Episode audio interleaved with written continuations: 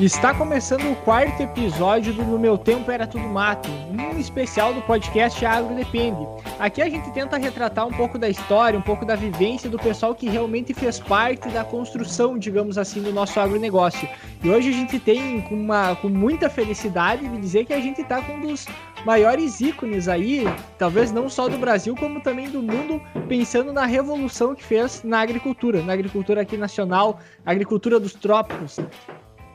Hoje, então, vamos convidar para falar aí conosco um pouquinho o professor, ex-ministro, uh, indicado a prêmio Nobel desse ano aí, da Paz, e principalmente produtor Alisson Paulinelli. Tudo bom, professor, Tudo professor, muita agricultor? Honra, muita honra. É, eu sou realmente um produtor rural, mas sou, antes de tudo, fui. É, sou filho de um engenheiro agrônomo é, com, com uma professora, minha mãe é uma professora. E nasci no interior de Minas Gerais. É, é o segundo município que banha o São Francisco. Bambuí é um município grande, tem uma larga área de cerrado. 80% do município é cerrado. Lá eu passei as, a minha infância e sou filho único. Minha mãe não passou bem o nascimento do segundo, perdeu o filho e não pôde mais ter filhos. Por isso eu fiquei como filho único e acompanhei durante a infância é, meu pai. Eu via nas oportunidades que podia, quando eu estava na escola, eu estava com ele e viajando e ouvindo as suas palestras aos produtores daquela região, numa época em que a agricultura era muito incipiente, era uma agricultura de enxada, do arado de boi, do carro de boi.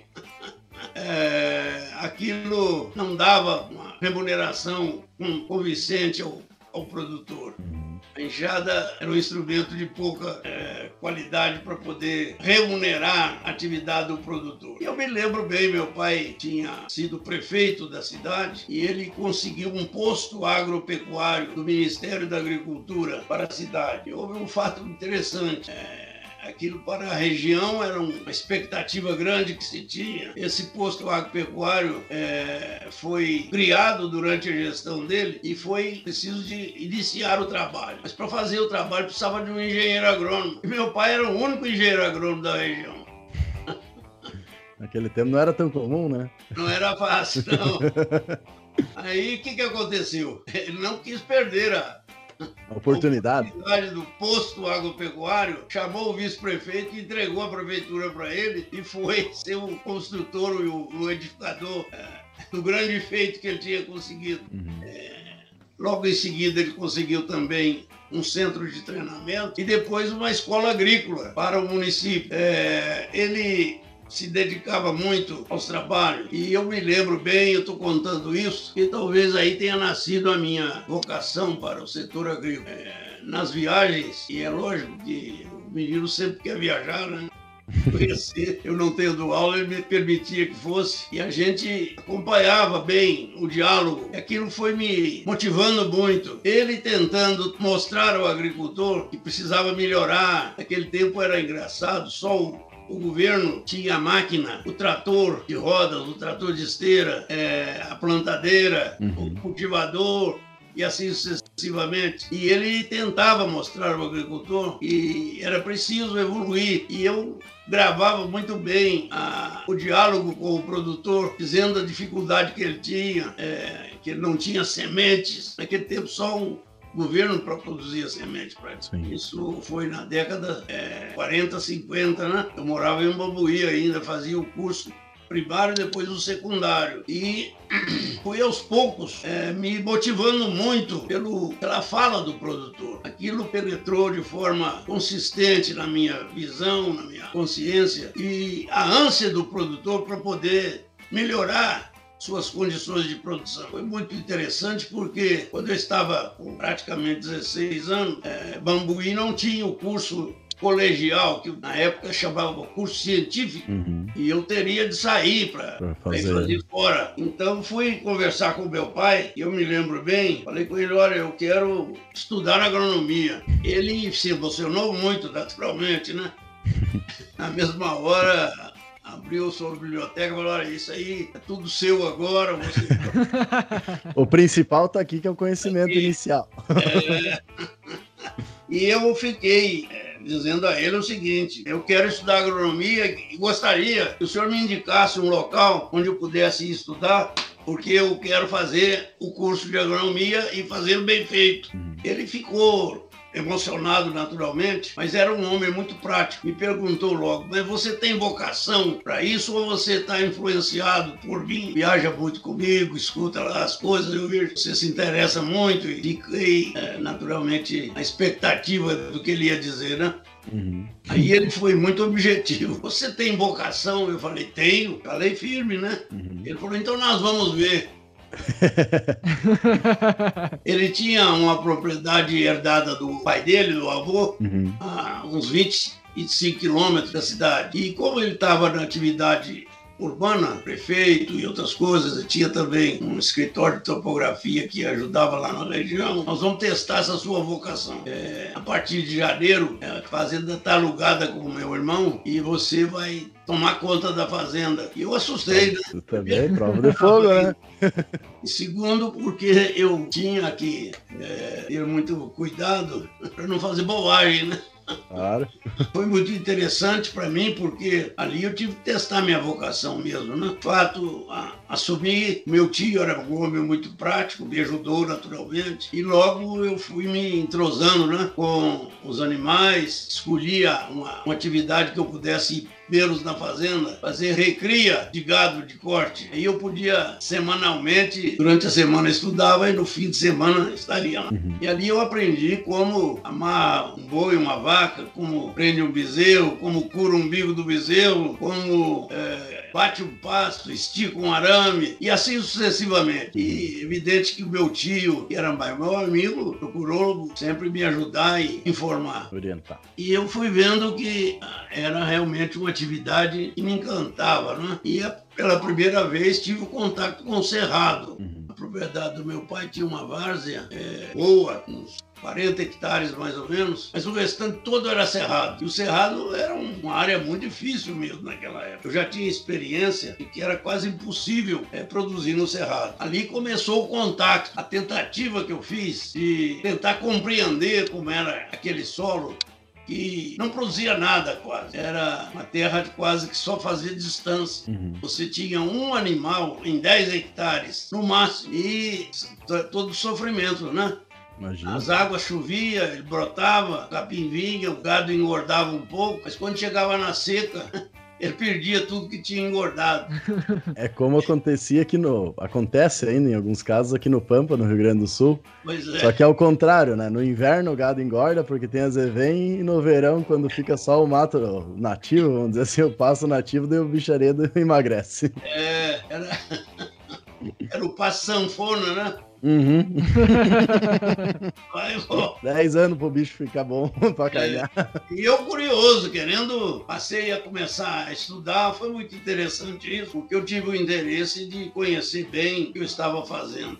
É, quando é, eu me interessei e comecei a ver o que se fazia no Cerrado, eu quis fazer também. O que eu tinha lido é que o Cerrado, a primeira coisa que precisava fazer era neutralizar o solo, era um solo muito ácido e tinha que colocar calcário. Eu me lembro bem que na região não tinha calcário, calcário moído precisava. Ou você julgava a cal virgem, que era muito caro na época, ou tinha um pó de pedra da Companhia Siderúrgica em Arcos, que é o município vizinho. Eu cheguei lá e comecei a estudar e vi que mais junto a, a, ao moinho ficava uma pedra bem fininha. Não sabia quanto aquilo, né? Uhum. Mas que eu achava que talvez pudesse ajudar ajudar. Comecei a imaginar como é que eu ia fazer. Primeiro, fui saber o preço. Não, o preço é só carregar o caminhão. Isso para nós aqui é problema. Se você até pago se tu tirar isso daqui. Hoje, hoje, o pessoal já cobra caro por esse tipo de coisa. Mas é. É, mas a do da soja ele é moído ó, a 500, a 500 até 200 metros, depende da região. É, é uma coisa diferente. O outro lá não, era a poeira que caía e em cima da poeira o grãozinho, né, maior, que não dava. E eu fiquei entusiasmado com aquilo, tentei arrumar um caminhão, pensei em fazer as contas e para levar o da, da, dali daquela região até a fazenda, aquilo custava caro, né? E pior era, eles me deram material, mas eu tinha que pagar a máquina para carregar o caminhão. Tudo isso foi somando e quando cheguei o preço chegava bem caro na, na fazenda. E eu fui falar isso com meu tio. E o meu tio era um agricultor experiente. Ainda mais daqueles antigos mesmo, sabe? Uhum. Ele não plantava muito, tinha mais gado, tinha muita experiência com gado. E sabia que o que eu estava fazendo é, ia ter um custo muito alto. E ele logo me perguntou, mas você já fez a conta quanto vai custar isso e o que vai beneficiar a sua produção? Foi muito interessante para mim. Porque pela primeira vez eu fui lutar para descobrir o, o custo-benefício. Muita gente ainda não faz, né? É. Mas o mais interessante foi que o meu tio ficou muito preocupado. Pegou a primeira condução para Bambuí e foi conversar com meu pai. Falou: Ó, oh, seu filho vai te quebrar, ele tá querendo botar calcário na... nas terras suas lá. O papai sabia o que era o calcário. Uhum. Mas quando ele discutiu que eu já tinha o preço, quanto saía, etc, etc. O meu pai viu que aquilo era realmente um investimento que não, não voltaria assim tão rápido, né? Uhum. Até porque o calcário era apenas uma primeira modificação que eu faria. Uhum. E acabei, quando encontrei, quando vim no meio da semana que conversei com ele, me tirou de cabeça. Falou: olha, não dá para fazer, não. Pode, você tá até fazendo uma coisa certa, que é para melhorar, mas esse calcário, será que ele vai reagir? Uhum. Você já tem o estudo dele para ver se ele tem a, a granulometria necessária e ele vai ter, naquela época já uma PRNT, né? Uhum. O poder de é, fazer a, a, Poder de neutralização do calcário. Exatamente. Exatamente. E não tinha nada disso. Uhum. Então eu acabei desistindo. Mas continuei muito interessado em estudar o Cerrado. Acabei tendo que ir para Lavras, com 17 anos. Fui estudar no curso científico do Instituto Gamo. É um um colégio famoso que nós temos em Minas Gerais. É, tinha internato e não internato. Eu fui para o internato, é, mas era um colégio americano, era uma missão evangélica americana que veio para o Brasil no sentido de tentar é, trazer a religião aos moços, né? Uhum. É, minha mãe tinha estudado lá também, coincidentemente. Tinha um colégio para as meninas que era separado, lá no centro da cidade, chamava Carlota Kemper. Uhum e o Instituto Gama era uns 800 metros abaixo, uma chácara bem grande, e foi interessante porque o Dr. Gamon, quando ele veio para o Brasil para Campinas, mas em Campinas ele foi é, recusado pela febre, a febre amarela, né? Hum, sim. E ele teve que sair correndo com a família, porque morreu muita gente. E o americano tem muito medo disso, né? Uhum. E acabou batendo em Lavras, com um clima fabuloso, e lá ele implantou o colégio. É, quando foi no início do século passado, é, ele verificou que a região era bastante agrícola, era grande produtora de café, de leite, é, frutas, legumes, e ele imaginou que precisava ter um colégio ligado a, ao setor agrícola. E foi aos Estados Unidos e conseguiu trazer de lá um agrônomo formado em Iowa, cujo nome era Benjamin Harris. É, ele veio e fundou a escola agrícola lá no Instituto Gamo. E o curso começou em 1908. Logo em seguida, ele passou para ser uma escola superior, porque o ensino foi modificado, o ensino primário, secundário, o científico, depois o superior. Eles resolveram criar, logo em seguida, o curso superior de agronomia. E o Benjamin Honeycutt Harris é, foi o fundador disso. Ele depois foi para São Paulo, passaram uns tempos, criou lá o Mackenzie. Uhum que é um, também um instituto famoso, né?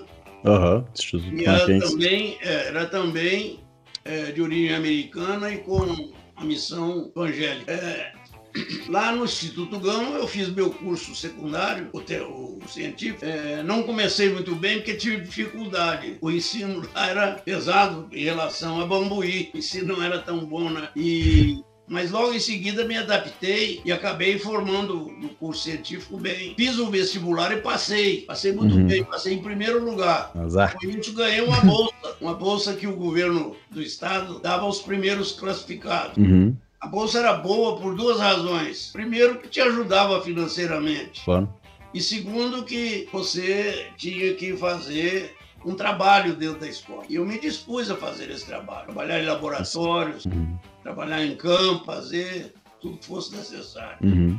Isso nos ajudou bastante também. E a minha curiosidade era sempre como melhorar o cerrado brasileiro, né? Lembrando da minha terra e da minha propriedade que estava lá com os bezerros já se transformando em boizinhos e vendia e comprava outros assim que eu fazia. Uhum. Trazendo a tua dor, vamos dizer assim, a tua necessidade é. lá para tentar resolver isso aí com a ciência e tecnologia que estava aprendendo na faculdade. Pois é, mas a coisa não era fácil. Eu vi que era realmente diferente. Meu tio tinha uma certa razão. Uhum. Só o calcário não ia resolver. O custo-benefício para a região era caríssimo. Isso? Mesmo uhum. ganhando de graça aquele pó, ele não tinha uma eficiência tão grande e o custo era alto, porque o transporte naquela época não era fácil. Uhum. Não fechava. Uhum. Existiam fatos ou causas que não permitiam a evolução que precisava, né? Uhum. Se o produtor, se fosse botar o dinheiro dele, ele tinha que ter dinheiro demais e não, não era não, não suficiente para resolver o problema. Até tem uma questão interessante do segundo uh, episódio que a gente acabou gra gravando, de, no Tempo Era Tudo Mato, né? Com o Paulo Sérgio Capel, que ele comentou da Operação Tatu que aconteceu na região noroeste aqui do Rio Grande do Sul. E ele comentou muito essa questão que para trazer o calcário não conseguia, o produtor estava descapitalizado, e daí veio os pesquisadores, agora vai me fugir o nome, no episódio ele comenta, dos Estados Unidos, eles tinham uma parceria com o Brasil com o trigo. E daí essa, esse valor do trigo eles não tinham repassado para o produtor ou alguma coisa da agricultura. E daí eles utilizaram esse crédito, vamos dizer, que os Estados Unidos deu para começar a pegar 12 propriedades para começar a mostrar os resultados de é, utilizar. Foi um trabalho pioneiro esse. E, a, e, a, dificuldade era que o pessoal também não acreditava no calcário, né? Tinha esse outro lado que tem o valor é, de investimento. Tinha também e a crença ainda. Esse foi o grande drama. Nós não tínhamos a ciência na frente. Nós tínhamos indicações. Uhum. Indicação, ela é boa, mas não resolve. e eu passei meu curso sempre pensando nisso. Uhum. Olha, se não houver um esforço maior, o Brasil não vai produzir mais do que tem. É, ele produzia bem, o Brasil produzia bem nas suas terras roxas. Uhum. De São Paulo, do oeste do Paraná, do oeste de Santa Catarina, e do Rio Grande do Sul. Vocês têm terras roxas aí, bastante. Tem, tem. Mas estavam todas ocupadas já. E não dava para abastecer a metade da população. Porque em 1970 o Brasil tinha 190, tinha 90 milhões né, de habitantes. Não era 190, não. Vocês lembram daquela canção da, da seleção, né? 90 milhões em ação? Ah, essa eu não lembro. Acho que não, não era. Não, não. Salve a seleção tinha 90 milhões em ação, sal, e a seleção. Uhum. E aí continuava. Pois bem, é, toda essa terra plantada não dava para abastecer os 40 e quase 42 bilhões, 45 bilhões de habitantes que estavam na cidade uhum. e os outros 45 milhões que estavam no campo não eram capazes de abastecer. E o Brasil passou a ser importador de alimentos. Enquanto tinha bastante oferta, importar alimentos às vezes era até mais barato do que produzir aí. Uhum. Eu me lembro bem, vocês produziam arroz no Rio Grande do Sul. É, mas em determinadas condições, o arroz importado chegava mais barato que o arroz do Rio. Depois é que veio a irrigação, etc. Tudo isso a gente procurou estudar como aconteceu. E eu fiz o meu curso. Quando eu terminei meu curso, a, missão evangélica americana tinha verificado que tentar evangelizar moço acima de 18, 20 anos era muito mais difícil que evangelizar o menino. É que nem o Papa, o Papa falou é, o Papa, esses dias, né? Muita cachaça e gente... pouca reza. É, o Papa já disse que no brasileiro já não tem mais salvação. Ah, pois é, pior é isso, né? É, ele... É, isso aí é perigoso, né? Mas então, o que ocorreu foi que quando chegou na década 60, final da década 60, é, os estudiosos que estavam no início do século na Inglaterra foram liderados por Malthus, famosa teoria de Malthus. Malthus começou a verificar que a população no mundo crescia numa equação geométrica e a agricultura e a oferta de alimentos numa agricultura aritmética e que essas duas curvas iam cruzar. Uhum. Enquanto tinha muito espaço e pouca gente, tudo bem. À medida que os espaços foram encurtando, foi começando a ter uma demanda maior do que a oferta. E quando chegou em 1968, a previsão malthusiana aconteceu. Os Estados Unidos, que era o maior fornecedor de alimentos do mundo, é, acabou tendo que vir a público e dizer que ele estava suspendendo pela primeira vez, de forma não política, fazendo um embargo na exportação de alimentos. E para ele não foi fácil. O presidente deve ter sido tido um constrangimento muito grande quando ele falou que a razão é porque os Estados Unidos só tinham naquela data, foi no final de 68, alimentos nos seus silos e armazéns para o povo americano só durante seis meses mais. Tempo suficiente para se plantar e colher a nova safra. Aquilo foi como uma bomba no mercado internacional. Os Estados Unidos sempre tinha estoques fabulosos. Os Estados Unidos era o grande celeiro do mundo. Uhum. E vem a público dizer que não tinha alimento. Na semana seguinte, o alimento dobrou de preço. Não imagino. E o Brasil importava um terço do que consumia aqui. Nós importávamos é, 100% quase do trigo, importávamos 50% do leite, 30% de carne. Nossa, essa carne aqui não dava. Uhum. E hora importávamos milho, hora importava feijão, hora importava arroz. Era exatamente as condições do mercado, externo e interno. Quando as coisas pioravam aqui dentro e melhoravam lá fora, a gente importava. Quando era o inverso, era um país errático, mas não. A, o problema maior é que o, o, o alimento dobrou de preço em, em, no final de 68. E a, a, a, família brasileira começou a ter que pagar demais pelo alimento. Uhum. Nós consumimos o alimento mais caro do mundo. Por quê? Ele era comprado erraticamente. A não ser o trigo, que quem comprava era o governo, e cuidava de tudo isso, o restante era esporadicamente. Então, o que, que acontecia? É, onde tinha oferta, o centro ia lá e comprava. Já comprava caro porque o mundo estava especulando. Quando ele comprava e trazia trazia para o Brasil, ele tinha o frete mais caro do mundo. Na importação e exportação, vocês sabem que o frete pesa demais. Sim. É, esse frete errático também ele é terrível. Você paga duas, três vezes, o frete Boa. quando você tem uma constância. Nós não tínhamos. O país era comprador ocasional. Uhum.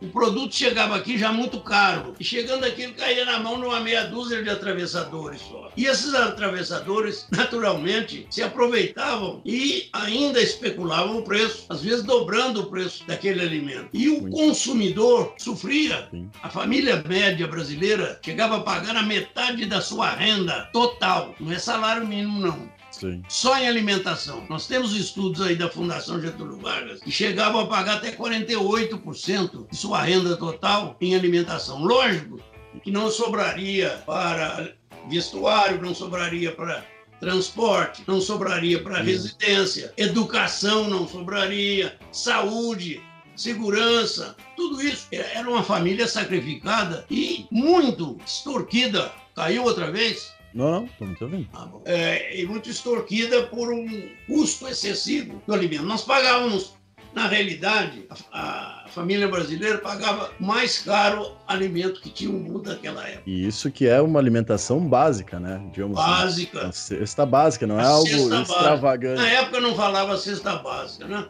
mas ah. era alimentação básica, isso é verdade. Então, tudo isso era muito delicado para nós. Quando chegou em 1973, veio a OPEP.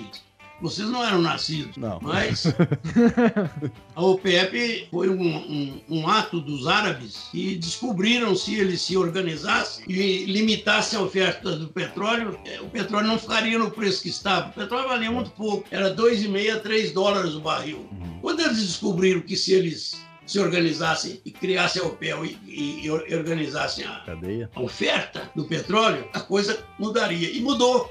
Em uma semana, o petróleo passou de 2,5 a 3 dólares o barril para 11 dólares. E assim foi sucessivamente subindo. Aumentando. 13, 15, 19, 30, 50. E você sabe que ele passou várias vezes de 100 dólares, né? Uhum. Bom, o Brasil era importador de petróleo. Nós importávamos 80%. Para ajudar. É, para ajudar. Ajudar a enterrar, né? É, É, nós consumimos 80% do petróleo, era importado. Instante aqui. sim, sim. Ah, pode, depois você passa. Chegou um companheiro aqui, depois eu converso com ele.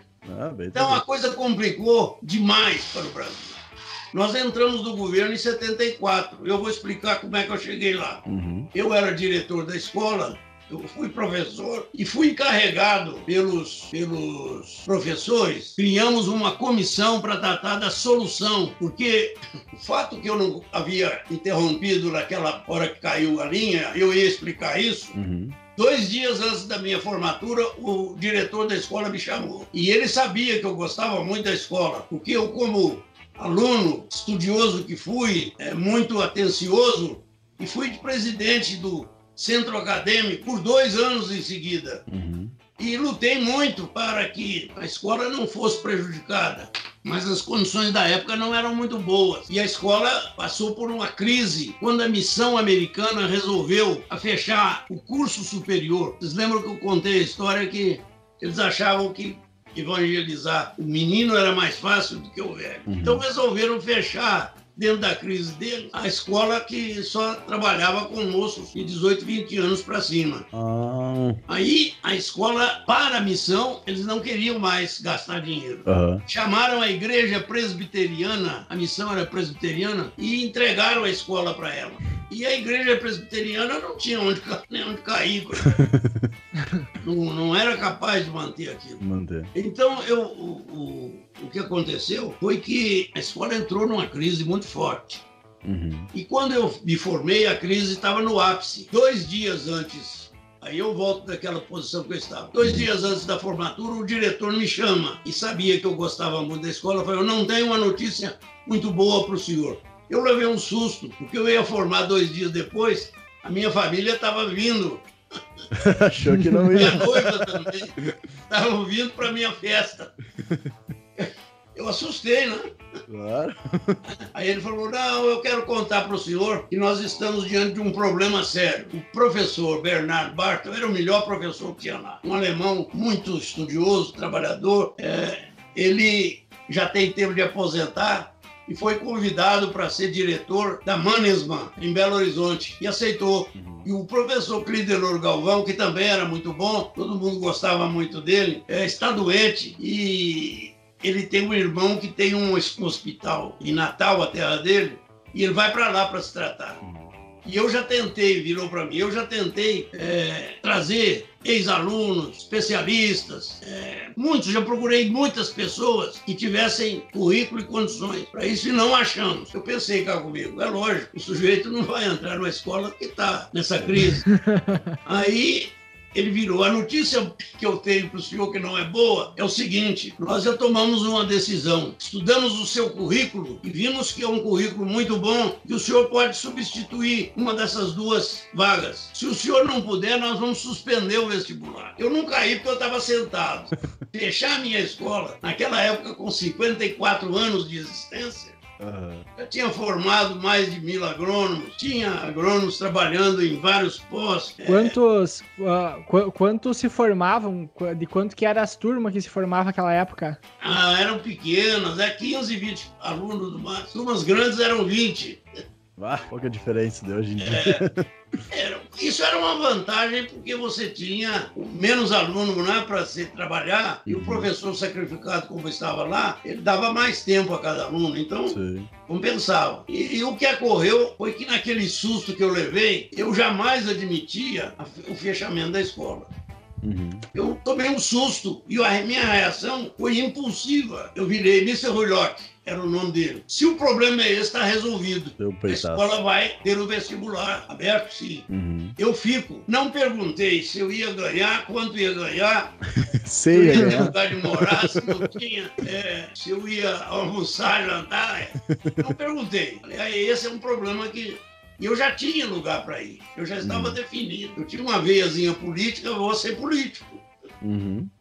ia trabalhar numa região é, a convite político, né? Uhum. Não pensei em mais nada. Simplesmente dei essa resposta aí. Se o problema é esse, está resolvido a escola não fecha. Aí aproveitei. É interessante isso, né? Um jovem ainda. Mas eu não quero ser ficar aqui só para ser professor. Uhum. Eu estou ficando aqui para resolver o problema da escola. E ele falou: Eu sabia que o senhor ia falar isso comigo.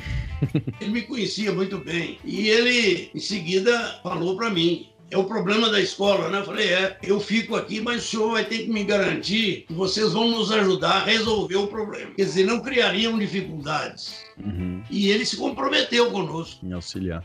E aquilo me deu uma posição de força. Uhum. E eu fui anunciado que ficaria lá. Fiquei com a cadeira de irrigação, drenagem, hidráulica, irrigação e drenagem. Primeiro levei um susto grande porque eu tinha que estudar muito, porque seria ruim se o curso caísse da minha mão. Uhum. Estudava dia e noite. Em seguida, tive é, de trabalhar também para montar um esquema de como nós resolveríamos a, o problema da escola. E várias reuniões eram feitas. Nós trazíamos os ex-alunos mais eminentes, etc, etc. E no, e no fundo, era uma mobilização que nós fazíamos para tentar salvar a instituição. E nessa mobilização, os professores me escolheram como seu representante. Uhum. Foi interessante que os alunos também confiavam e me. Eu tinha sido o presidente da CETA uhum. sabiam do meu pensamento. Também me fizeram representante e os trabalhadores da escola também. Então eu fiquei com uma responsabilidade muito grande de representar o lado que ia acabar, né?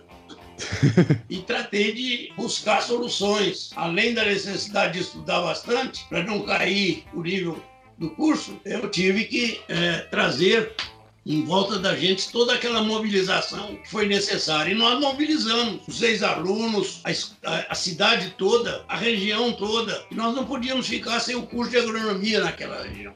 É, era muito importante para a região aquele curso. Tentamos no Estado, não tivemos muito êxito, não. Uhum. Era governador o Magalhães Pinto, era muito hábil na política, mas para resolver problema não resolvia muito, não.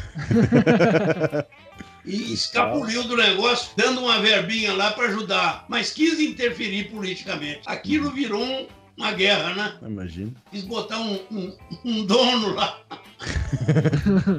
Aí virou uma guerra. Uhum. E, posteriormente, nós começamos também a manter contato com o governo federal na tentativa de federalizar a escola. Uhum.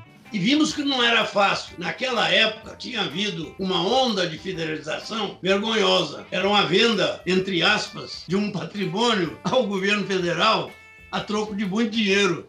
Ah. Muito mais do que valia. Sim. E aquilo criou, dentro do próprio governo, uma, uma repulsa pelas federalizações. Sim. Quando eu comecei a discutir isso lá no governo federal, eu notei que eles consideraram diferente. Era uma escola que tinha nome, qualidade de ensino. Tradição. Os americanos eram muito cuidadosos com relação tanto à ciência e à prática, uhum. mas também com relação à moral e cívica dos seus alunos. Uhum. Nós tínhamos reuniões também, discutíamos, não era só religião, discutíamos muito essa parte moral e cívica. Uhum. Isso criou um espírito muito forte no corpo é, docente e depois é, profissional. É, e eu, como representante, eu comecei a, a, tentar discutir isso até que convenci. Houve um fato interessantíssimo que não é muitas vezes contado. É, em 1971 ou 2, 1969 parece, ou 70, uhum. não me lembro bem, o ministro houve a reforma do ensino agrícola, aliás, a reforma do ensino no Brasil, e o ensino agrícola que estava no Ministério da Agricultura passou para o Ministério da Educação. E nós fomos levar o ministro, fizemos um trabalho, ajuntamos, nós éramos 12 escolas de agronomia no Brasil, uhum. 9 de veterinária éramos 21 instituições. As agrárias. Uhum. Nós nos juntamos e fomos juntos ao novo, ao um novo chefe, o ministro da Educação.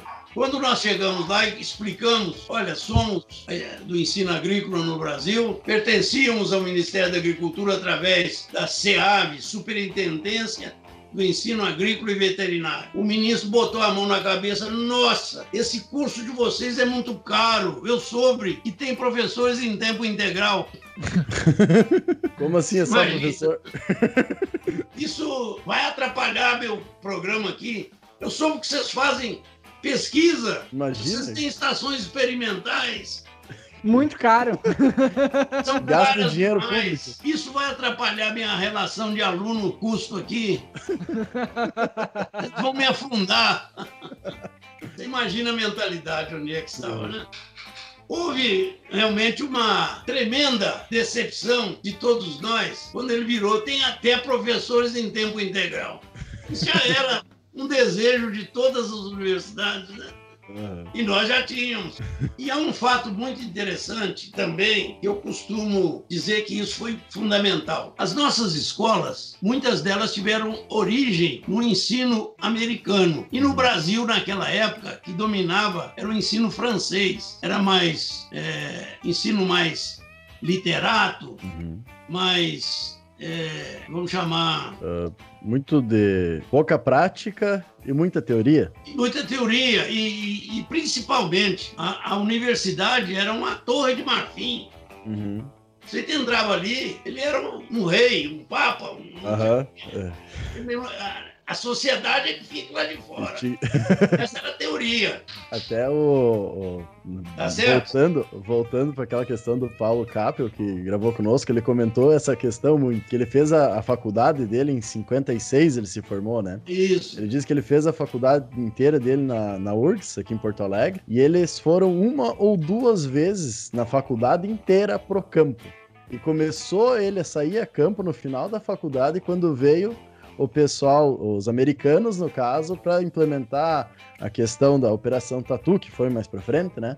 Mas É. que veio fazer essas análises a campo. É isso mesmo. Então, o ensino francês era mais livresco, mais teórico. E, por coincidência, as principais escolas de agronomia tinham origem americana. Uhum. É, Piracicaba foi um, alemão que foi para lá, mas ele estudou é, em Ohio, fez o pós-graduação lá. aham. Viçosa, que tinha sido do governo do estado e transferida ao governo federal depois, é, tinha sido um americano, Joseph Wolfs, que trouxe a filosofia, o, o presidente que criou a escola em Viçosa, o Arthur Bernardes, que era de lá, é, mandou buscar esse homem lá fora porque ele tinha fama, de além de ser um grande educador, que ele era muito é, evoluído e realmente ajudou muito Viçosa.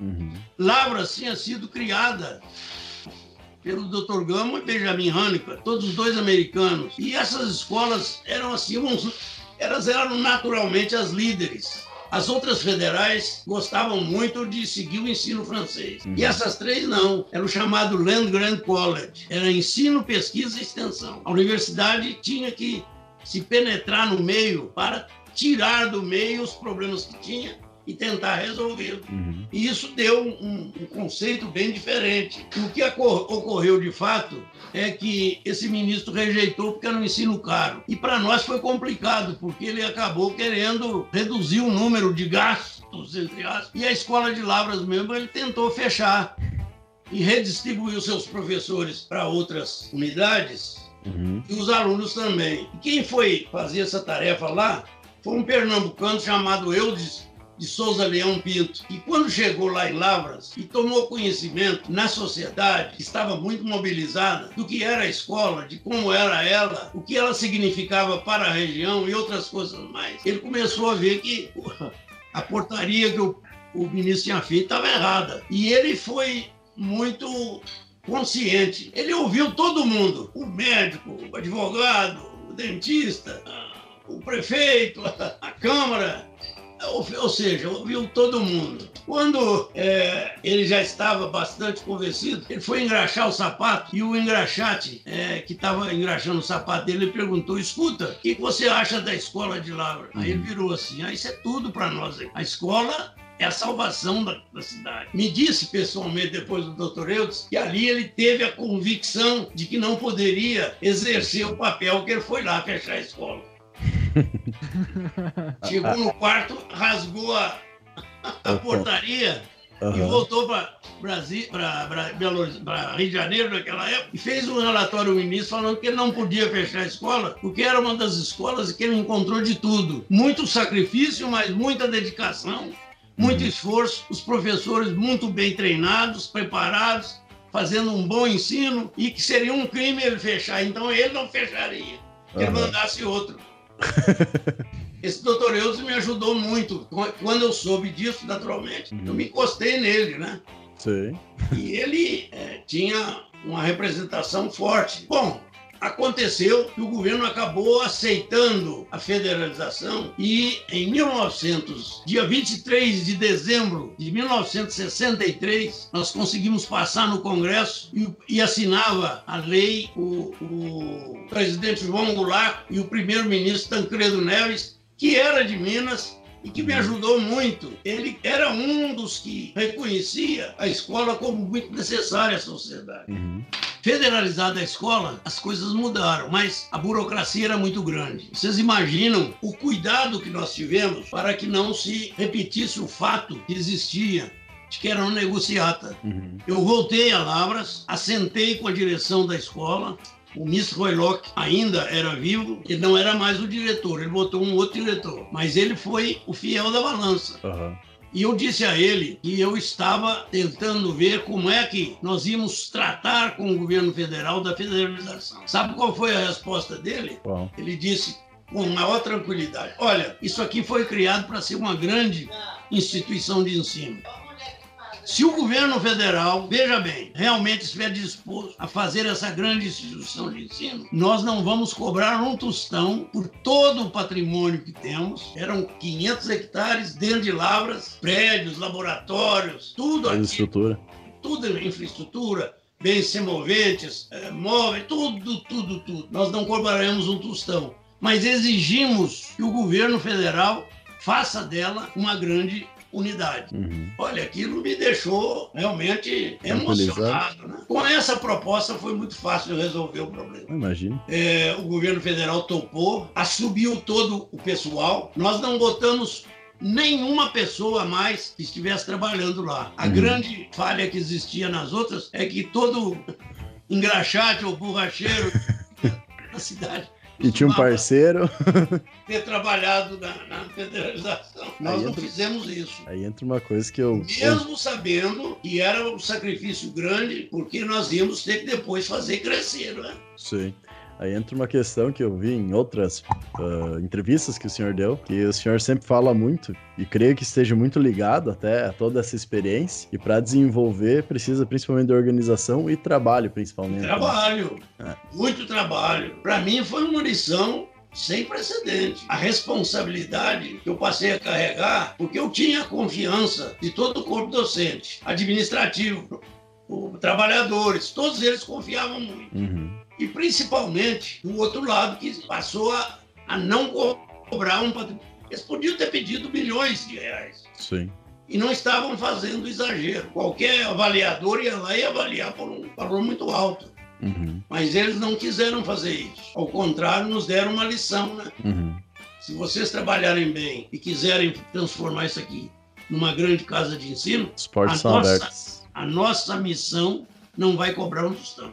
Foi realmente um ato, a mim, emocionante. Sim, E a responsabilidade aumentou muito. imagina. Só que a burocracia é muito grande. Nós gastamos dois anos para regularizar a situação de transferência de um bem privado para um bem público. Uhum.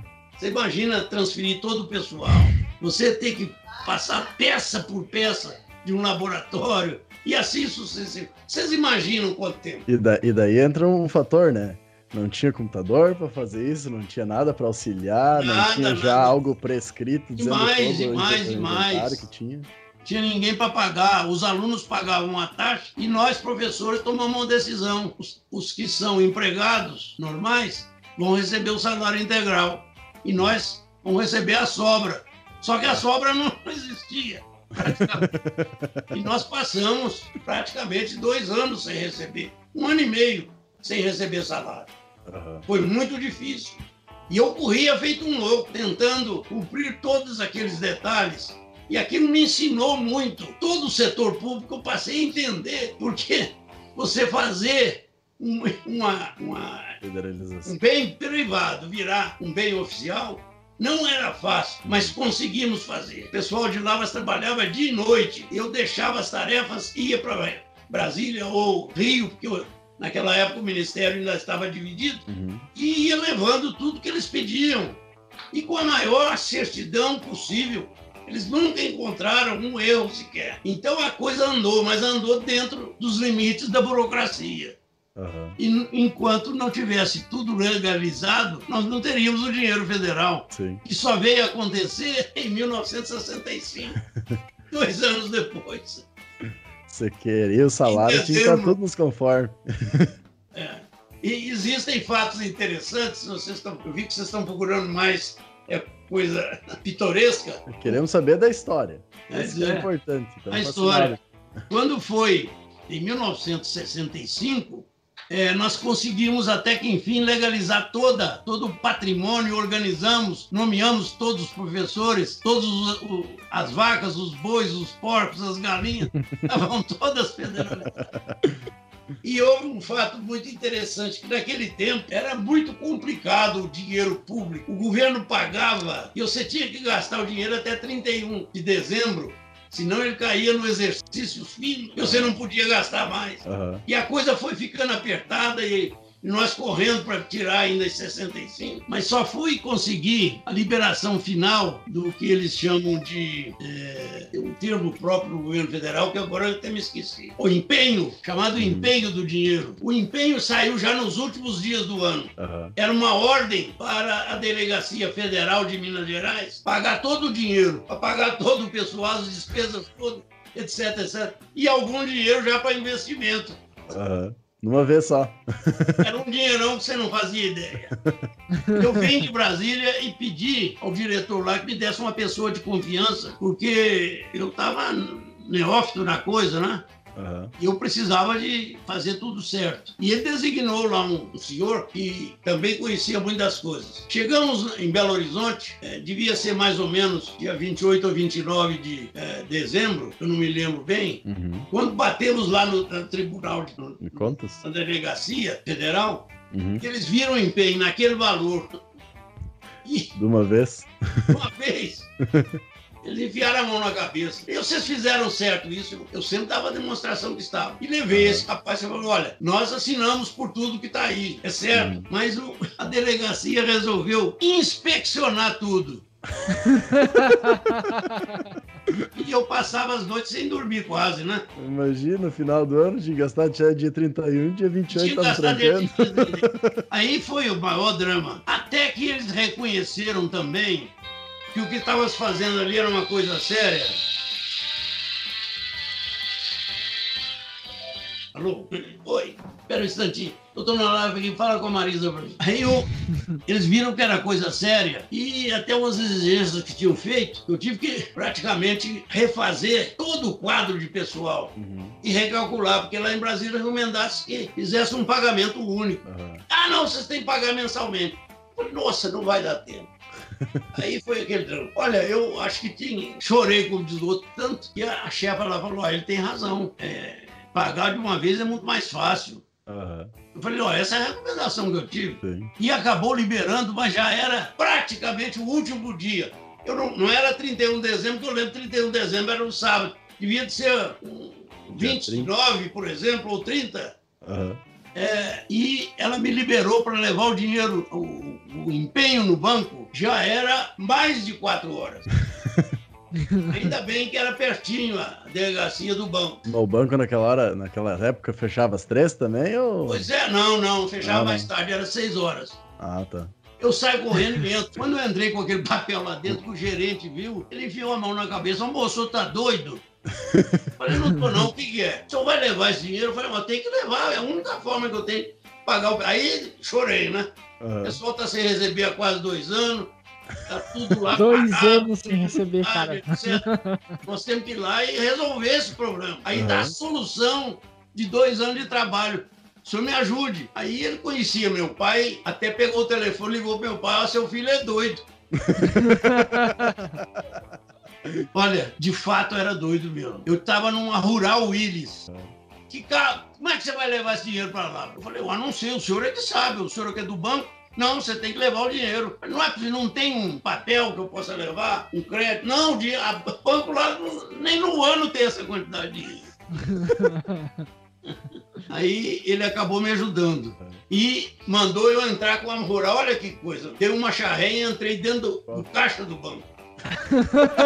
E ele abre o caixa e eu só vi aqueles, aqueles é, amarrados de dinheiro. Uhum. E ele falou: Você vai levar aqui nessa rural? Eu falei: é. Será que cabe? Eu falei: Eu deito o banco. será que Nós cabe na rural? Na rural, será que cabe? Estão é botando o dinheiro empilhado. Na hora de pegar o dinheiro, ele falou: Escuta, você vai conferir esse dinheiro. O senhor sabe que não tem jeito. Para conferir esse dinheiro. Quem é que fechou isso aí? foram os meus empregados. Ó, então vamos fazer um trato aqui. Eu recebo se deu diferença. Não, deu diferença, a diferença é sua. Você, se der para mais, o dinheiro é seu. Mas se der para menos, você vai ter é, que pagar. É teu. Rapaz, foi, olha, isso foi como? Eu, numa ânsia danada, né? Uhum. Nós começamos a forrar o, o chão dela com aqueles quadradão de dinheiro. Eram Meu Deus. maços, né? Maços, não, é, é, pacotes, um pacote, dois pacotes, e cada um deles tinha escrito o valor, né? Uhum. Aí o meu amigo ia anotando. Daí um pouquinho, como empilhando, o dinheiro começou a sair para fora nos vidros da Ural. Aí ele perguntou, mas só vai com isso assim? Eu falei, não. Deu uma corrida lá fora e comprei toda a banca de jornal que tinha sobrado, aqueles jornais, e levei para lá e fui cobrindo os vidros com jornais inteiros, né? Uhum. E botando dinheiro dentro. Eu sei que nós fomos tão de sorte que os últimos pacotes teve que empurrar no teto dela para poder caber. Só uma pergunta, né? Uh, tu pelo menos tinha um segurança junto no, pra fazer o caminho depois? Graças a Deus eu ter tomado aquela, aquela ideia. Só que nós dois estávamos sem dormir praticamente. para ajudar. Eu sei que eu saí de lá, era mais de oito horas. Aí ele sabe o que, que ele falou para mim na saída? Ó, oh, eu liguei pro gerente lá, ele é muito seu amigo. Diz que você é um. Diz que você é uma das melhores pessoas que ele conhece. De fato, tinha sido mesmo. Você sabe que ele aceitava fazer uns adiantamentos aos professores, nós circulávamos. Eu avalizava um, o outro avalizava o outro, o outro e assim nós sobrevivemos uns seis meses lá, com uma ajudazinha pequena para comprar o mínimo, né? Do sabonete ao óleo de comida. Quando ele ligou para ele e que ele contou o valor, ele assustou. Aí eu interferi e falei: olha, diga ao Paulo Abreu, era o gerente, que é, eu estou recebendo o dinheiro aqui, vou imediatamente e que os dois já tinham conversado que ele não fecha o caixa. Nós vamos ser testemunha de que o caixa ficou aberto, esperando chegar aquele montante. Era um fato excepcional. Sim, sim. Rapaz, eu sei que eu saí de lá, era quase 8 horas da noite. A estrada era mão única naquela época, era, era, não é como é hoje. Uhum. Fernão Dias é toda duplicada, né? Sim. Eu num sono e estava dirigindo, porque o outro, hora que bateu no carro. Ele Estrada de chão ou asfalto? Era asfalto. Ah, ele já bateu era o queixo na, na, no pescoço, dormiu o tempo todo. Pai de segurança. E eu, naquela sensação que eu tava, com um sono, mas a sensação era maior, uhum. e toquei a, a rural. Toquei o máximo que fosse possível. Quando foi mais ou menos 11 horas, eu estava chegando em Lavras. Lá na chegada estava todo o corpo docente, uma parte do é. corpo discente, que ainda estava na escola, e o, o pessoal da cidade, com foguetes, com o diabo. Eu cheguei tão afobado, falei, olha, eu não quero nem festa eu quero depositar esse dinheiro lá no Banco do Brasil. Botei, tirei o que estava dormindo, botei um que estava acordado e nós fomos direto para o Banco do Brasil. Fizemos o mesmo que fizemos em Belo, em, em Belo Horizonte. Ele abriu a, a porta lá do, do cofre, uhum. eu dei uma charré e entrei com a Ural até na porta da boca do cofre. Ficaria mais fácil do funcionário do banco. Ele mobilizou todo o pessoal, né? Receber esse dinheiro. Quando ele, na hora que ele. Você conferiu isso, Paulinho? Eu falei, você acha que eu tinha condição? Não tenho. Eu, eu fiz a, o meu compromisso. Se houve erro lá, eu assumo. Se não, se sobrou, é meu. Mas se não sobrou, eu pago. E ele falou: e você acha que eu vou ter condição de, de contar isso até, até o, o. fechar o caixa? Fechar o caixa? Uhum. Eu falei: não vai não. Mas eu assumo também o risco por você. Você bota a minha conta para cobrir. Se for, não tinha dinheiro nenhum na conta. Uhum. Adota igual, né? A palavra que vale. É, mas tudo foi feito desse jeito. E ele fez, botou esse dinheiro lá. Ele só acabou de contar o dinheiro e trabalharam feito louco. Na segunda-feira cedo. Felizmente, deu certo. Não sobrou nem faltou. Bom e que as equipes segunda-feira, os professores, todo mundo receberam Saláriozinho de um ano e meio. salário dois, integral né? de dois, dois anos quase. A cidade mudou, tudo foi uma festa. Imagina. Qual é, qual é, diz um ditado aqui, não tinha China, ah, China pobre nem garçom de cara feia. As continhas dos botecos, tudo paga, rapaz. Os botecos tudo felizes. Olha, foi um fato, para mim, inusitado, sabe? E a gente tem que contar porque isso faz parte, né? Da vida de uma instituição. Pra, pra te ver Foi que melhor. realmente. Pra ver que realmente era vocação, né? Pra fazer tudo isso, se dedicar a esse ponto, tem que gostar muito mesmo. Eu não assumi a direção. Eu fiquei ajudando a fazer toda a burocracia da escola e lecionando com o Estado. E também comecei a trabalhar o governo federal para que ele cumprisse a tal missão de fazer dali uma grande instituição. E eu tive a, a graça de que todos os ministros que passaram me compreenderam muito bem. Eu ainda muito novo, era um menino. Uhum. E eles passaram a me respeitar. Isso foi muito importante. E nós fizemos um trabalho muito bom de legalização de tudo. Todas as contas eram fiscalizadas e estavam todas perfeitamente de acordo com o novo mandato do governo federal. Eu só vim a ser diretor em 1966. Uhum. Eu era o vice-diretor e o diretor, que não conhecia nada do que estava fazendo, porque era um negócio horroroso, tal serviço público, Uhum. ele me pediu, olha, você assuma a direção. Eu não, ele- ele assinava só em confiança. Aham. Achei que aquilo também era, não era bom, né? Sim. E acabei aceitando assumir o cargo. Uhum. Em 1977 eu fui eleito, eh, por unanimidade, diretor. E aí, 67. nesse espaço, nós tivemos o tempo de planejar o desenvolvimento da escola. Vocês não conhecem lá, não, né? Não. Não tivemos a felicidade. Precisava conhecer. Esperar Hoje passar a pandemia, daí quem sabe a gente faz uma tour pelo Brasil. aí. É, hoje ela está classificada entre as três melhores universidades do Brasil. Aham. Tem um campus que é simplesmente um fato inusitado. É o mais bonito que eu conheço. Uhum. numa colina, vários prédios, três avenidas, todas cheias de prédios, já é uma universidade Uhum. considerada pelas eh, regras do Ministério da Educação, está sempre entre as três melhores também. Uhum. Isso nos anima muito. Primeiro, porque não foi feito um trabalho político, foi feita uma missão. Até Cada um cumpriu seu papel com sacrifício. Ninguém se enriqueceu. Aí, aí entra O uma país coisa. recebeu uma das melhores escolas que ele tem. Aí entra uma coisa muito interessante que eu acho dessa tua fala, Alisson, que a questão política, de certa forma, no Brasil, ela não está sendo vista realmente como uma questão política de fazer toda essa construção para é. tu ser servidor público e para tu trazer para a população um benefício como foi feito ali nesse exemplo todo que tu não, deu, não, né? Não, não, não, não existe isso hoje. Aham. Agora vai lá que você encontra tudo organizado. A escola parece um sonho. Os alunos não jogam um papel no chão. Aham. A- o campus é todo limpo, como se tivesse limpado. Tem tudo, as lixeiras, tudo no lugar certo, tudo. E os alunos respeitando. É, um- é um primor.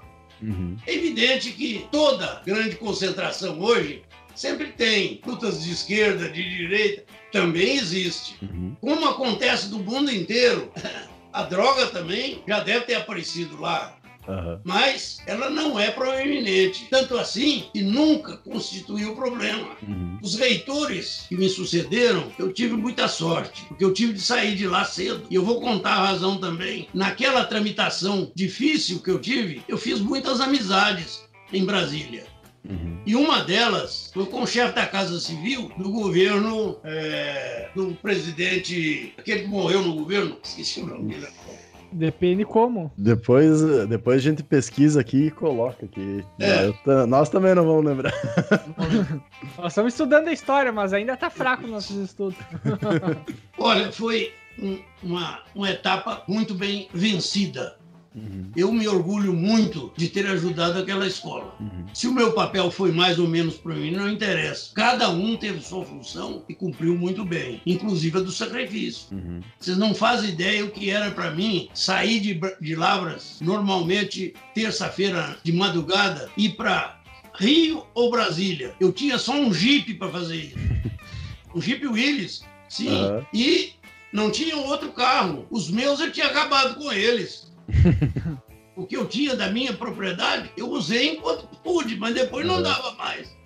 E consegui trabalhar o dia inteiro, voltar na sexta-feira para dar aula sábado, sexta-feira à tarde, durante o dia e, e, e, e na sexta e às vezes no sábado. Uhum. Olha, era um sacrifício que vocês não fazem ideia. Eu me lembro do sono que eu tinha, jovem ainda, atravessando essas estradas, porque nas primeiras viagens de Lavras ao, ao Rio tinha uma grande parte de terra. Uhum. E só o Jeep para vencer mesmo. para Brasília tinha asfalto. Mas uhum. era longe demais. Uhum. De Lavras a Brasília dá mais de mil quilômetros. Ah. E eu tinha que vencer isso em tempo recorde sempre. Viagem de um tirão só. nunca tive um desastre. Vi vários. Uhum. Aconteceu de eu cochilar e passar em regiões, a hora que eu acordava do outro lado assustado, para voltar era difícil. Já aconteceu isso comigo. Uhum. É, a quantidade de desastres que a gente via dava a gente uma impressão que eu estava na disputa de viver ou não. Uhum. Isso foi muito importante para nós. A verdade é que a escola está lá, foi o meu primeiro grande desafio e eu, com muito orgulho, digo: aprendi demais com isso. Eu aprendi que na vida, você já falou sobre isso, você não ganha nada de graça. Ou você tem uma justa causa e através dela você convence, ou não entre não. Uhum. Porque os caminhos são tortuosos. E se você quiser, você vai acabar fazendo o que os outros fizeram. Uma, uma coisa que a gente nota é que hoje em dia, pelo fato também que tem muitos agrônomos e, e muita gente entrando no campo, no mercado de trabalho em geral, o pessoal às vezes, muitas vezes busca essa essa glória, digamos assim, de alguma forma, ou ser prestigiado naquilo que fazem, porém nenhum paga o preço que é que é o que a gente Verdade. escuta nessas histórias, né? De São pioneiros. Exato, de batalhar, a, ter a uma causa. é pioneira. Exato. Ela vence. Agora que ela está criando a, a grande solução que foi criar essa agricultura tropical sustentável que só o Brasil tem, que a gente ajudou a criar também. E que Sim. nem tudo foi assim, né? Por exemplo, tem aquela, aquele, aquele ditado que era assim: ah, tudo que planta aqui dá, mas não é bem Ao assim contrário. também. Né? Ah. é. Dá depois. Olha, foi uma experiência para mim fabulosa. Uhum. Essa amizade que eu tive com o Dr. Rondon Pacheco, chefe da Casa Civil uhum. do presidente Costa e Silva, lembrei o nome, ele passou a me admirar muito e acabou sendo eleito governador de Minas. Uhum. E foi me visitar lá na, na, na, universidade. E quando ele chegou lá e viu o que eu estava fazendo, ele se encantou, ele passou o dia inteiro lá. O custo da, dos prédios mais baratos que tinha no Ministério, a, os laboratórios, como eram montados, como é que nós estávamos conduzindo a administração, tudo aquilo, ele ficou impressionado. Uhum. Quando ele foi eleito, ele, no primeiro encontro que eu passei com ele, ele falou: Olha, eu vou precisar de você. Eu, espertamente, falei: Olha, sua, conte, aquela universidade é sua. Uhum. Você me ajudou como ninguém. Aí ele falou: não, depois nós conversamos, tá bem. Quando ele foi fazer o secretariado dele, uhum. ele era muito esperto, sabe? Uhum. Me chamou: ah, eu vou precisar de você. Eu falei: doutor, já, Honor, já falei, a nossa universidade está à sua disposição. Ela vai lhe ajudar muito. Eu vou lhe garantir isso. Ele falou: o senhor não está entendendo bem. eu quero que o senhor venha no, para o governo comigo. Aí eu falei, olha, é outra coisa. Você sabe a responsabilidade que eu tenho com aquilo lá. Uhum. E eu deixei entender a ele, e falei claro, aliás, a nossa universidade pode lhe ajudar mais que a sua secretaria. Ele queria que eu fosse secretário. E eu fui incisivo com ele. A nossa universidade tem mais condição de te ajudar que a própria secretaria. Ele falou, por quê? Sua secretaria não existe. Aí ele, muito sabido, sabe o que ele falou para mim? Pois é, o senhor não está entendendo, eu estou querendo que o senhor venha para cá e nós vamos fazer da secretaria o que o senhor fez lá na sua universidade. Ela vai existir. Deu a oportunidade de criar algo novo, né? Não, era uma chave de galão. eu não tinha como negar aquilo. Como é que eu ia falar com ele que eu não ia? ele era esperto. Aí eu falei, olha, doutor Rondon, se é assim, é, o senhor me obriga aí. Não, não quero que o senhor seja obrigado mas preciso do senhor. Não é obrigado, mas caso meus... não for. Vou conversar com os meus companheiros em Lavras, contar essa história, como ela aconteceu, uhum. e eles tomam a decisão, me liberam ou não. Uhum. Eu sou parte daquilo lá. Eu só não fui registrado como bens móveis e imóveis, porque eu estou vivo ainda. Na hora que eu morrer, vou ser registrado como, como imóvel. Olha, foi muito interessante porque eu fui a Labras, os professores foram muito francos comigo. Nós sabíamos que você, qualquer hora, iria sair. O trabalho que você fez é conhecido hoje no Brasil todo, tem uma, uma, um trânsito muito forte. Nós vamos te liberar. Uhum. E eu avisei a ele por telefone que eles tinham me liberado. E ele falou: então você vem para cá. Fomos para lá e aí eu acertei com ele. Se o senhor quer que nós façamos um trabalho como é o da escola, a nossa escola de Lavras e a nossa universidade hoje, nós vamos ter que inovar aqui. Sua secretaria não existe, mas vai existir. Uhum. A primeira coisa que eu pedi a ele, ele na hora concordou. Tinha 32 órgãos do Estado trabalhando no setor agrícola, cada um com a cabeça pensando uma coisa e fazendo o que a cabeça dele queria. Uhum. Era um emaranhado de coisas que não ajudava ninguém, não resolvia nada. Uhum. Nós vamos criar um sistema operacional. Vamos botar tudo dentro da Secretaria da Agricultura e quem manda é um só. Uhum. Se eu puder mandar, eu fico. Se não puder, só botar outro. Foi interessantíssimo, porque imediatamente nós começamos a verificar que a secretaria tinha gente boa, tinha dinheiro, tinha veículos, tinha uma opção de coisa. Mas uhum. faltavam algumas coisas essenciais. O primeiro delas, o programa de pesquisa tinha sido interrompido porque o Instituto Agronômico de Minas Gerais tinha sido fechado cinco anos antes. Uhum. Ele falou: Olha, nós vamos recuperar o Instituto Agronômico. Aí eu virei para ele: Ó, Isso para mim, se eu falar isso, é um poema. É, é, melhor do que um poema, um soneto. Uhum. Aí é, eu falei com ele, o senhor não vai querer recriar um paquiderme. Ele, o senhor é contra? Eu falei, não, o senhor não entendeu. Nós temos que criar um órgão novo, uhum. que funcione. Aí mostrei a ele, um pesquisador aqui é igual do governo federal. Gasta seis meses para pedir uma diária e seis meses para comprovar os gastos da viagem. A pesquisa mesmo fica de lado. Não Sim. tem tempo, burocracia. Não deixa. Nós temos que fazer um órgão autônomo. O senhor viu lá, em Lavras deu certo? Deu. Eu tinha autonomia administrativa, técnica e financeira. Uhum. O governo botava o dinheiro lá, quem gerenciava o dinheiro era o nosso conselho. Se eu cumprisse o conselho, bem. Se eu não cumprisse, eu teria de pagar pelo que fiz. Uhum. E é isso que nós vamos fazer aqui. Aí ele concordou, sabe, em pouco tempo, mas me botou uma regra. Só mando o, a mensagem para a Assembleia se o senhor convencer o advogado-geral do Estado. Entregou a pior pedra. Esses advogados só querem burocracia. Eles vivem disso. Sim. Eu passei um mês para convencer o advogado. Eu, como tinha uma amizade grande com o secretário da Fazenda, e o secretário da Fazenda foi lá e disse que concordava, porque na, no Estado, quem manda é o secretário da Fazenda, ele é que paga tudo, né? Sim. Agora, como é que eu, é, ele ia autorizar criar um órgão com autonomia? Não era bom, né? Não, não. Faci... Dificulta ele, a lida dele. Mas, portanto, mas ele foi lá e firmemente disse: na pesquisa, se não fizer isso, não funciona. Uhum.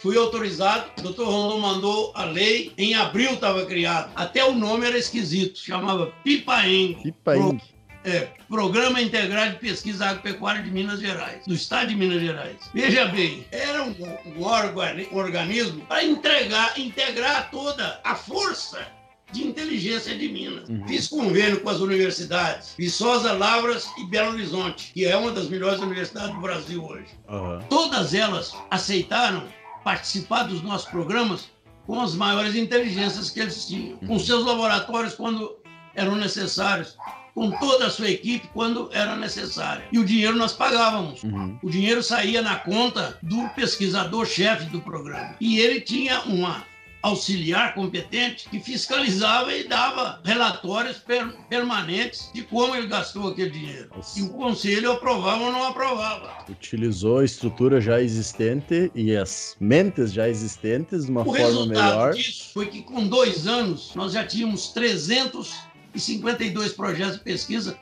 espalhados em todo o estado de Minas Gerais, nos 580 mil quilômetros quadrados. Uhum. Em todas as áreas em todos os produtos: café, leite, corte, floresta, é, arroz, feijão, tudo, milho, etc, etc, etc. Onde? Inclusive no Cerrado. Foi uhum. o primeiro projeto que eu exigi que nós tentássemos. Uhum. Eu discutia muito com ele em Brasília, depois como secretário, a situação do Brasil, que era delicadíssima. Uhum. Eu sabia que aquilo ia acontecer. Em 1971, que eu fui para lá, a família brasileira já pagava o maior custo por alimentação do mundo. Sim. Isso era muito ruim. Então, eu convencia ele, Minas não tem terra roxa, a não ser os pedacinhos aí no triângulo. Ele era do triângulo. Uhum. Mas que não dão para resolver nada. Agora, Sim. cerrado, 80% do estado é cerrado. Nós vamos utilizar. Não dá 80%, deve dar uns 60%. Mas nós vamos utilizar. Aí ele convenceu-se de que nós precisávamos dar atenção a esse trabalho. O Estado não tinha assistência técnica, mas o Estado tinha a ACAR, que foi a pioneira, criada por Rockefeller em 1948, que foi ampliando, ampliando, e depois se espalhou pelo Brasil inteiro, inclusive a ASCAR do Rio Grande do Sul. Uhum. Você se referiu ainda. Sim. Existia a ABICAR, Associação Brasileira de Associações de Crédito e Assistência Rural. Eu tive coragem e chamei a ACAR de Minas e tive um diálogo com eles. Quantos técnicos vocês têm? Temos uns 600. Vocês topam ser o órgão assistente? Eles estavam em crise financeira.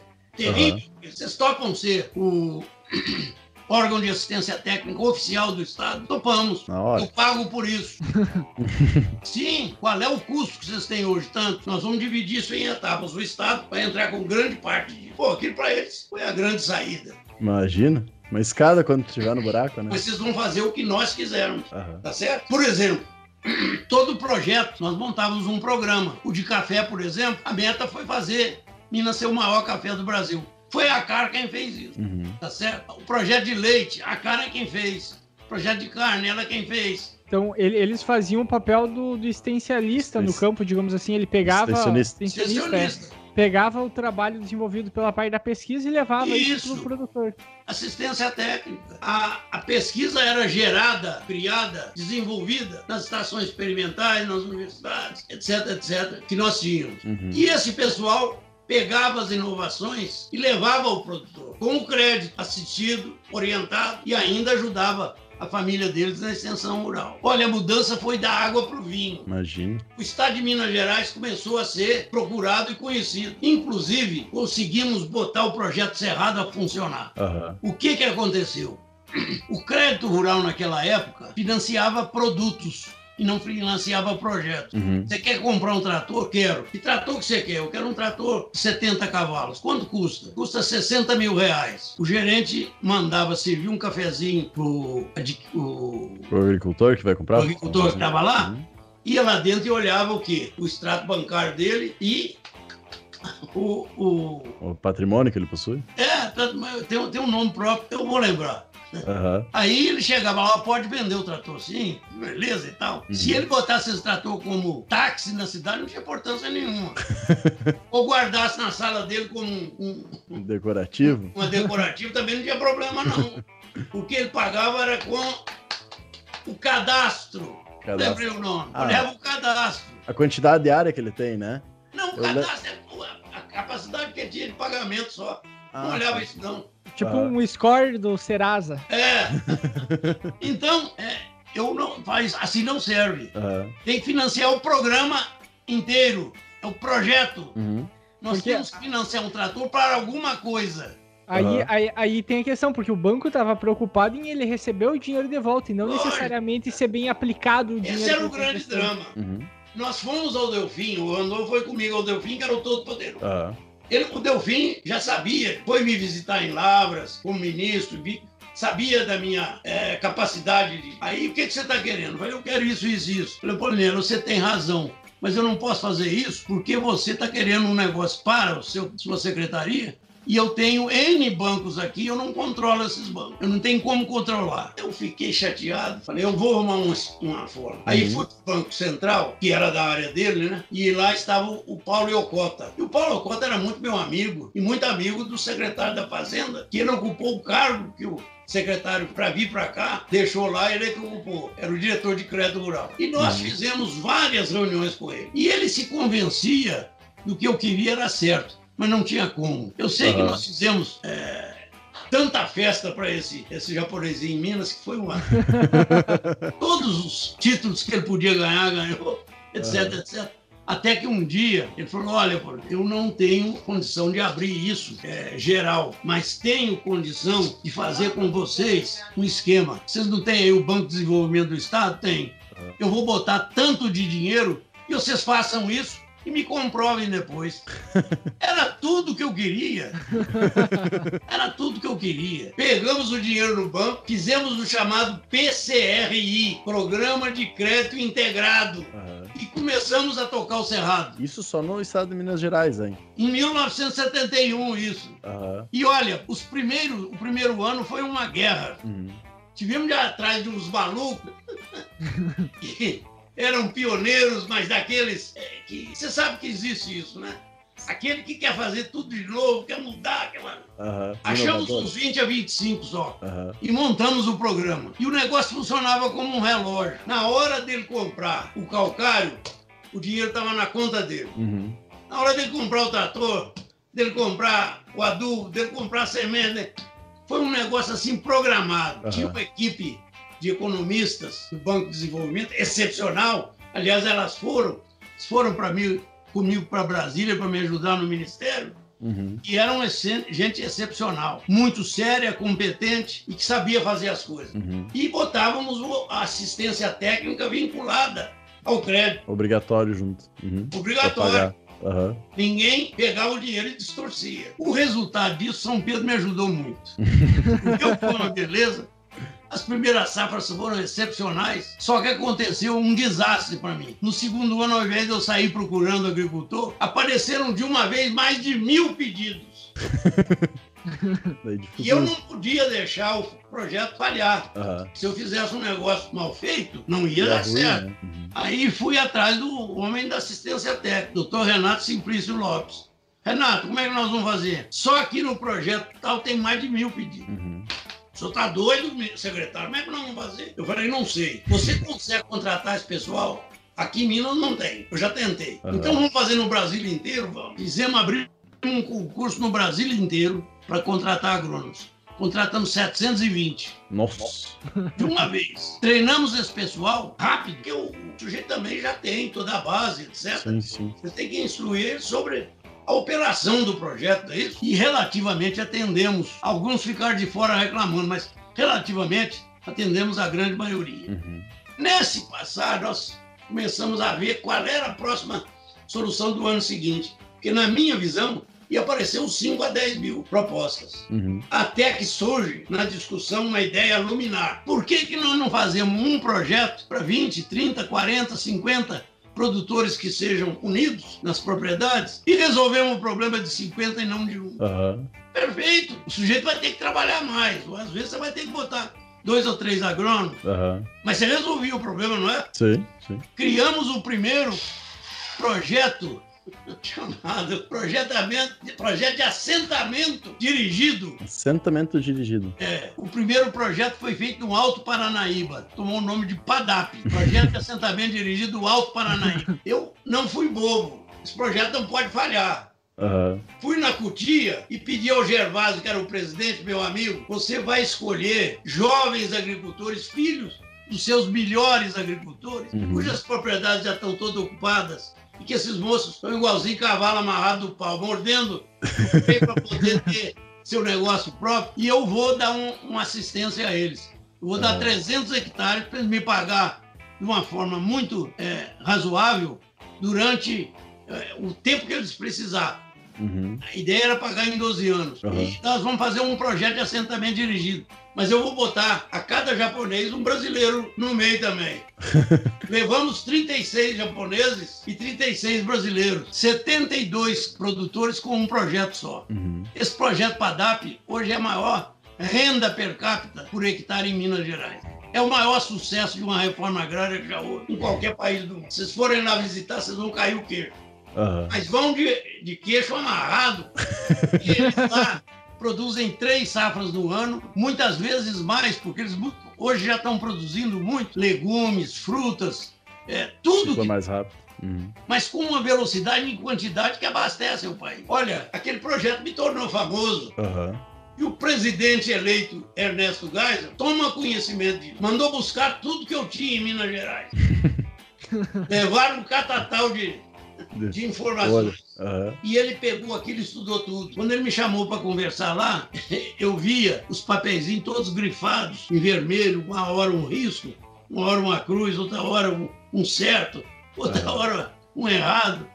Eu fiquei impressionado, porque ele depois me entregou aquilo e eu vi que o homem tinha lido e estudado tudo. Ele era um? Isso, isso, isso é uma coisa que parece quase, como é que eu posso dizer, uma utopia, né? Pelo fato que quando a gente fala de governantes e assim por diante, a gente, a gente gostaria de uma pessoa que fosse uma pessoa que estuda, que, que vai atrás dos negócios e, e, escutar esse relato é, é, é quase uma, um espanto para nós em é. função é. do que a gente acompanha normalmente, né? Eu fui conversar com ele, tinha uma audiência de 40 minutos, fiquei lá uma hora e meia.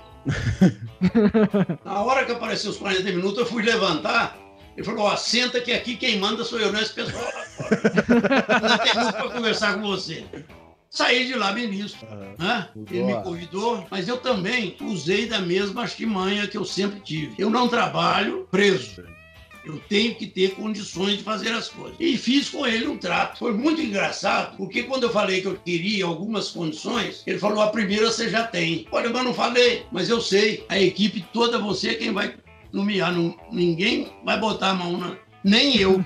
na sua equipe. Aquilo para mim já foi um conforto. A segunda foi uma. O senhor não me conhece, nem eu lhe conheço. Eu tenho horror ao chamado fritura. Se o senhor não estiver gostando, me manda embora. Agora, se vai me dar liberdade também, eu não conheço o senhor. Se eu não estiver gostando, eu vou lhe pedir para me liberar. Ele achou muito engraçado, perfeito. E a terceira foi muito interessante, porque toda hora na conversa perguntou por que você está conseguindo fazer isso? Olha, presidente, o doutor Rondon me dá todo o apoio administrativo, técnico e político. Eu tenho o apoio político dele. Uhum. Se não fosse isso, eu não tinha feito nenhum texto que fiz. Uhum. Eu mexi nas é, profundezas de mim. Ele tinha me perguntado, mas disse que o senhor desapropriou lá, ou, ou reintegrou ao Estado um milhão e meio de hectares, mas logo em Minas Gerais, onde a terra é, é o mais sagrado que tem. Uhum. Eu falei, fiz e não estou vivo. Ninguém me matou. Mas por que, que você fez? Porque eu tinha confiança na minha equipe. Uhum. Entendeu? Eu sei que na hora resolvemos o problema. Ele só pediu que eu fosse de imediato, que nós queríamos entrar em janeiro. Desculpe, isso foi janeiro. Nós íamos entrar em março, dia 15 de março. E ele queria que nós entrássemos com o, todos os programas já definidos. Uhum. Eu vim, avisei o doutor Rondon, pedi a ele que eu tinha que avisar ele. O doutor Rondon, logicamente, me liberou, sabia que eu ia. Não, já sabia que você não ia ficar aqui. e me liberou e eu já fui para Rio de Janeiro. E aí, efetivamente, fizemos um programa excepcional. Era ministro anterior a mim, o ministro, você falou o nome dele, Luiz Fernando Cirine Lima. Uhum. Era um sujeito excepcional. Eu tenho ainda hoje uma admiração muito grande por ele, muito grande. Tão grande que quando o Geisel me chamou e falou que ia promover a abertura, eu sonhava com ele sendo o primeiro civil após o período militar. Uhum. Achava que ele tinha condições. Só que ele brigou no governo e chutou a lata. E aí a coisa cortou. Mas certo. me deixou a Embrapa criada. Uhum. Ela estava parada, esperando quem viesse. Quando anunciaram que era eu, imediatamente eu acertei. A Embrapa vai ser o grande centro norteador de tudo que nós vamos fazer. Uhum. A ciência em primeiro lugar.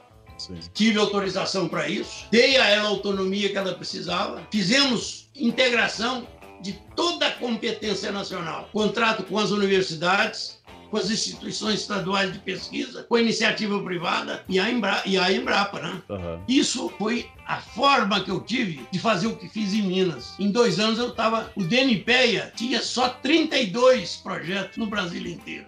As e coisas agora? mudaram. Uhum. Mas a Embrapa começou a produzir em função do que nós estruturamos nela. Que até hoje, 48 anos depois, está lá firme ainda. Uhum. Criamos as unidades é, de produtos, Uhum.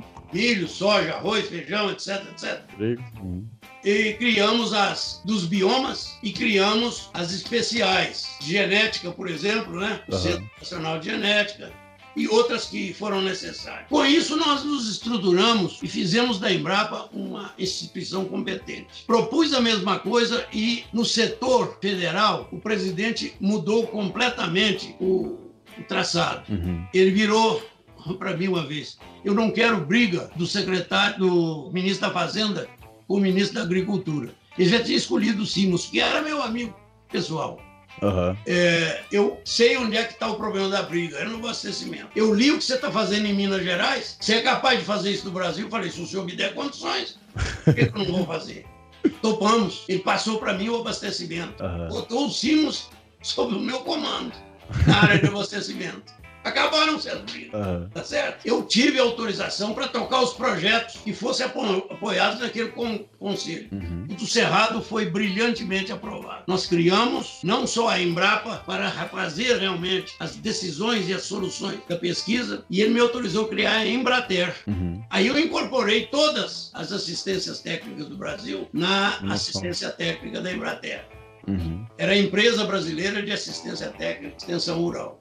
Uhum. E no meio das duas, nós criamos o mais avançado programa de política pública que se conheceu até hoje. Para o Cerrado chamou Polo Centro. Uhum. Era um dinheiro, era um, ele me colocou à disposição. Olha que o Brasil estava apertado, hein? Uhum. 3 bilhões de dólares equivalente na época. Nossa. Por que, que era 3 bilhões? Porque nós tínhamos feito um estudo que o Brasil precisava, ao fim do governo Geisel, estar tá produzindo encerrado pelo menos, pelo menos 3 bilhões de hectares. E um hectare em Minas Gerais, pela minha experiência, custava mil dólares por hectare. Uhum. Ele me deu esse dinheiro. e a Embrapa, a a Embrater e o programa Polo Centro, que foi feito de uma forma integrada. O ministro do Planejamento, do Interior, da Fazenda e da Agricultura geriram esses recursos. Não houve briga, não houve nada. Uhum. No final do governo Geisel, nós não tínhamos mais só 3 milhões é, de hectares funcionando. Nós tínhamos quase 3,5 milhões de hectares produzindo. E o Brasil estava autossuficiente. Uhum. E o produtor começou a gostar porque ele viu que ele transformou o Cerrado, que era uma terra de fazer longe, na mais produtiva. Ele fez primeiro a correção do calcário. Uhum. Olha lá, eu lembrando do calcário lá. lá de Segundo, toda a parte de é, meios químicos para poder revitalizar o solo. Uhum. Terceiro, trabalhou fisicamente esse solo, arações profundas, subsolagem, máquinas para romper é, camadas impermeáveis etc, etc. Fez isso muito bem feito. E já no primeiro ano, ele começou a ter resultados e começou também a modificar biologicamente aquele solo. E essa que foi a grande questão. Uhum. Não perdia matéria orgânica, não queimava, uhum. fazia plantio direto, tinha toda assistência para evitar qualquer trabalho com o solo que perdesse matéria orgânica. Conseguiu fazer um acúmulo de matéria orgânica que no quarto, quinto ano o Cerrado já era a terra mais produtiva e competitiva do mundo. E ele começou a ganhar também o mercado internacional. E o agricultor começou a ganhar renda e melhorar de vida, provavelmente Lógico. também. E o Brasil passou a ser autossuficiente e hoje é um dos maiores exportadores do mundo. Nós, além de alimentarmos os 200, não são mais 90 milhões, são 214 milhões. milhões de pessoas, nós alimentamos mais um bilhão de pessoas lá fora. Somos hoje o garantidor da segurança alimentar no mundo. Uhum. Se o mundo, pelas projeções, vai ter é, 10 bilhões em 2050, uhum. eles sabem que é 10 bilhões com mais renda do que são hoje. Sim. Os países que estão crescendo mais, China, Índia, Indonésia, África estão crescendo três vezes mais do que a média dos países ricos. Uhum. As famílias vão ter mais dinheiro, então vão vai comer mais. mais. Eles sabem que para atender esses 2 bilhões e 200 que vão entrar agora, a 2,500, vai ser preciso de ter 60 a 70% mais de oferta do que hoje existe com 7 e meio bilhões. E daí tu entra numa questão que tu acaba comentando no período inteiro de todo esse desenvolvimento que tu foi um dos principais uh, fatores que auxiliou no desenvolvimento, né? De ser país que pegava e, e comprava 30% de tudo que consumia para vender, uh, começar a exportar e sobrar muita quantidade de alimento para exportar para o mundo inteiro, né? E alimentar, que nem tu disse, mais de um bilhão de pessoas hoje, além dos brasileiros, né? Uh, tu traz uma questão desde lá do início, que é a parte científica antes das outras coisas. Então, Lógico. Então, desenvolvimento científico, estudo Lógico. antes. A ciência é que promove o desenvolvimento. O resto não, não, não é capaz. O conhecimento, a sabedoria valem muito, mas a ciência vale mais. Certeza. Porque ela inova. Uhum. E ela Olha, isso foi uma grande fe... um grande feito do Brasil, com algumas vantagens que eu vou lhes dizer hoje. Por exemplo, primeiro, o mundo foi abastecido por 10 mil anos pela região temperada. Uhum. Mas que tem seis meses no ano coberto por gelo. Sim. Interrompe os fenômenos biológicos, paralisa tudo. É verdade que tem a vantagem de preservar os recursos do solo. Não perdem. Sim. Mas congelam. Literalmente. As plantas morrem, só vivem aquelas que têm capacidade de se enquistarem. Uhum. Fecharem. Morrem até as suas radicelas, mas elas não morrem. Uhum. E por isso eles só são capazes de plantar uma janela de plantio de 12 dias no ano. Se plantar antes, tem o risco da seca. Se plantar depois, tem o risco da neve. Uhum. A neve vem, cobre a sua safra e eles não colhem. Uhum. Então eles têm limitações e nós começamos a descobrir que se eles tinham vantagem pela explosão biológica de ter matado todas as pragas e doenças, etc., preservado o solo, nós teríamos outra, que aqui a biologia funciona 12 meses no ano. Não para. E que aqui nós produzimos, a nossa janela aqui é de 12 meses e não 12 dias. e que nós produzimos três safras do ano ou mais. Ou mais. E que isso é muito significativo na competição, que os nossos produtos acabam sendo melhor, mais baratos e com constância de oferta. Isso é a chave. Quem trabalha no mercado sabe quando o cliente precisa do produto, ele tem que ter. Uhum. Isso acabou com os concorrentes. Uhum. O Brasil tem produto o ano inteiro. a irrigação, por exemplo, uhum. nos dá três safras do ano hoje já. Você vai, nós temos aí quase 2 bilhões de hectares no Planalto Central, irrigado por pivô central. Uhum. E, e outra questão. três safras por ano. Em e regiões outra... mais frias, produzem cinco safras em dois anos. Uhum. Tá certo? Safra e meio. Sim. Ah, e outra questão que acaba entrando, né? Que Porto tem uma produção muito maior na área e tu aumentar a produtividade por hectare, não tem uma necessidade de aumento tão grande de áreas também. Que entra toda a responsabilidade ambiental que o Brasil tem, né? Sem abrir um hectare a mais hoje. Basta usar a tecnologia que nós já temos. A irrigação e a, e a integração lavoura, pecuária e floresta. Resolve o problema do mundo. são Não temos que gastar mais isso.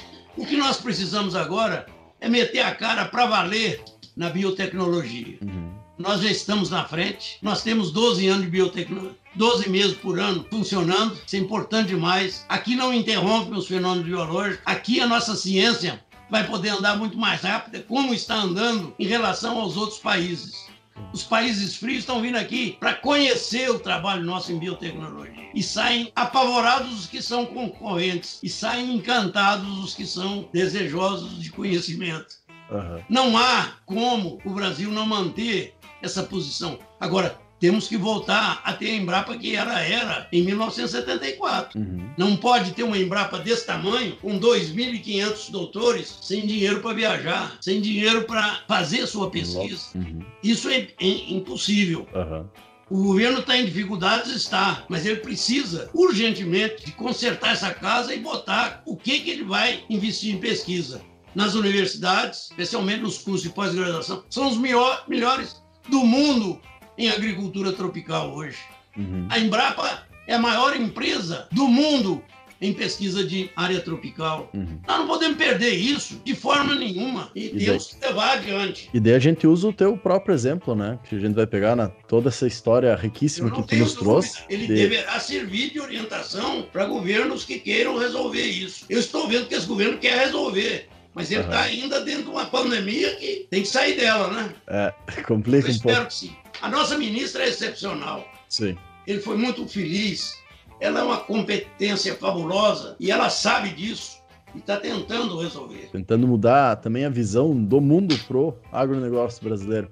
Ele foi muito castigado em diversos, por muitos anos, enquanto ele deveria estar sendo colocado num patamar, na realidade, muito acima, e por isso é muito interessante toda essa questão até da própria premiação do Nobel da Paz, que o senhor foi. Vai é, dar valor ao setor agrícola. Exatamente. que nem o senhor comenta em diversas outras uh, uh, Eu digo, entrevistas que o sinceramente, o prêmio não é meu, o prêmio é do. Brasil. Eu fui indicado como seu representante, pela que cada um tem um destino. Meu destino foi participar, foi estar na- nas mesas diretivas onde estive e fiz o que era necessário. Daqui para frente, são esses moços como vocês é que vão fazer isso. E eu tenho uma confiança danada neles. Eu, eu me sinto feliz em estar vivo hoje para poder conhecer como eu procuro conhecer essa juventude brasileira que vem assumindo o papel que precisa. Eles hoje estão assu- o, pa, o país que tem produtores mais novos no mundo hoje é o Brasil. Uhum.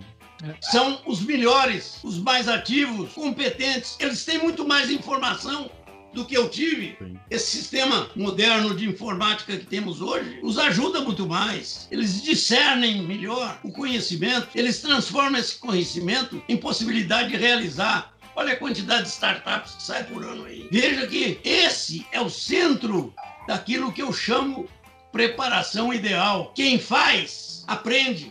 Quem aprende fazendo, vai ganhando o quê? Melhor conhecimento, que depois de um certo tempo vira o quê? Sabedoria. Eles têm que ser mais sábios do que nós. Uhum. Então, por isso, é que eu tenho comigo uma alegria íntima muito grande. É de poder ainda, com a idade que eu tenho, estar acompanhando essa juventude, caminhando ao lado dela. E a maior alegria que eu vou ter é quando foi Deus me permitir o último passo. Eu vou pegar esse bastão que eu carreguei com tanto carinho e vou entregar a um mais competente que eu. Essa é a maior felicidade que o homem pode ter. Eu me sinto um homem feliz por isso. Tá bem? Muito bom. Muito Nossa, bom mesmo. Estamos, de certa maravilhados de poder ouvir toda essa história. Muitas vezes a gente pega das outras entrevistas, e essa é a ideia do No Meu Tempo Era Tudo Mato, ah, No Meu Tempo Era Tudo Mato, de ouvir a história no completo, entender como realizou, de- e, e eternizar, de certa forma, que o podcast é para isso, para as outras pessoas, em- daqui 30 anos, poder ouvir e ter essa quase que uma autobiografia É. sua, né? Alice Palinelli, e também do Brasil, por que não? E Nós a gente deixando alguma feliz. coisa escrita aí, viu? Opa! Por causa desse prêmio Nobel, Aham. eu estou deixando a minha vida es- escrita em inglês e português. E também tem vários livros contando passos na pesquisa, na extensão, na assistência técnica. Tem vários artigos, isso eles vão poder ver. E descem a detalhes e são mais consistentes do que uma prosa ao pé do fogo como essa que nós Só não temos churrasco, né? É, faltou o churrasco e um trago, velho, pá. Um trago. Não, mas se tudo der certo, um dia talvez a gente tenha essa, essa oportunidade aí de. Ah, vai como a ter. gente- Eu gosto como a gente-. E vou sempre aí. Não, perfeito. Então já, já vamos deixar marcado a carne, o churrasco pra nós fazer pra cá também. Ah, Acabar dessa pandemia, vocês vão ter, me ter aí, vocês não vão. Ah, e vamos ficar muito felizes em recebê-lo. Olha, eu tive muito prazer de conversar com você, viu? Nós que ficamos muito agradecidos de, de poder ouvir todas essas histórias e ter todo esse conhecimento. Pois é, foi bom. O Coriolano escolheu um dia bom, que eu tive tempo. Já tem uma, meia dúzia me esperando ali. Mas fica o convite um outro dia, se queira trocar mais uma prosa conosco. pô, Porque sempre eu uma garanto parte que tem bastante história ainda pra contar. É, tem. O Coriolano mesmo tem muitas. Nós vamos mantendo. Um abraço, viu? Um abraço, muito obrigado pelo teu tempo aí. Eu que agradeço. Nós ficamos muito felizes em poder conversar contigo. E tuas ordens. Não, nós também, que precisar, estamos à disposição. Muito bem. Eu vou atender os companheiros ali agora e fico à disposição de vocês. Muito obrigado por liberar muito mais tempo do que a gente tinha pedido, né? A gente fica É, muito feliz obrigado. em poder ouvir tudo isso aí. Mas a Ah, história é longa, né? Tá? É isso que é bonito. Um abraço. Um abraço. Um abraço. Obrigado, tchau, tchau. Obrigado. Ótima semana. Tchau.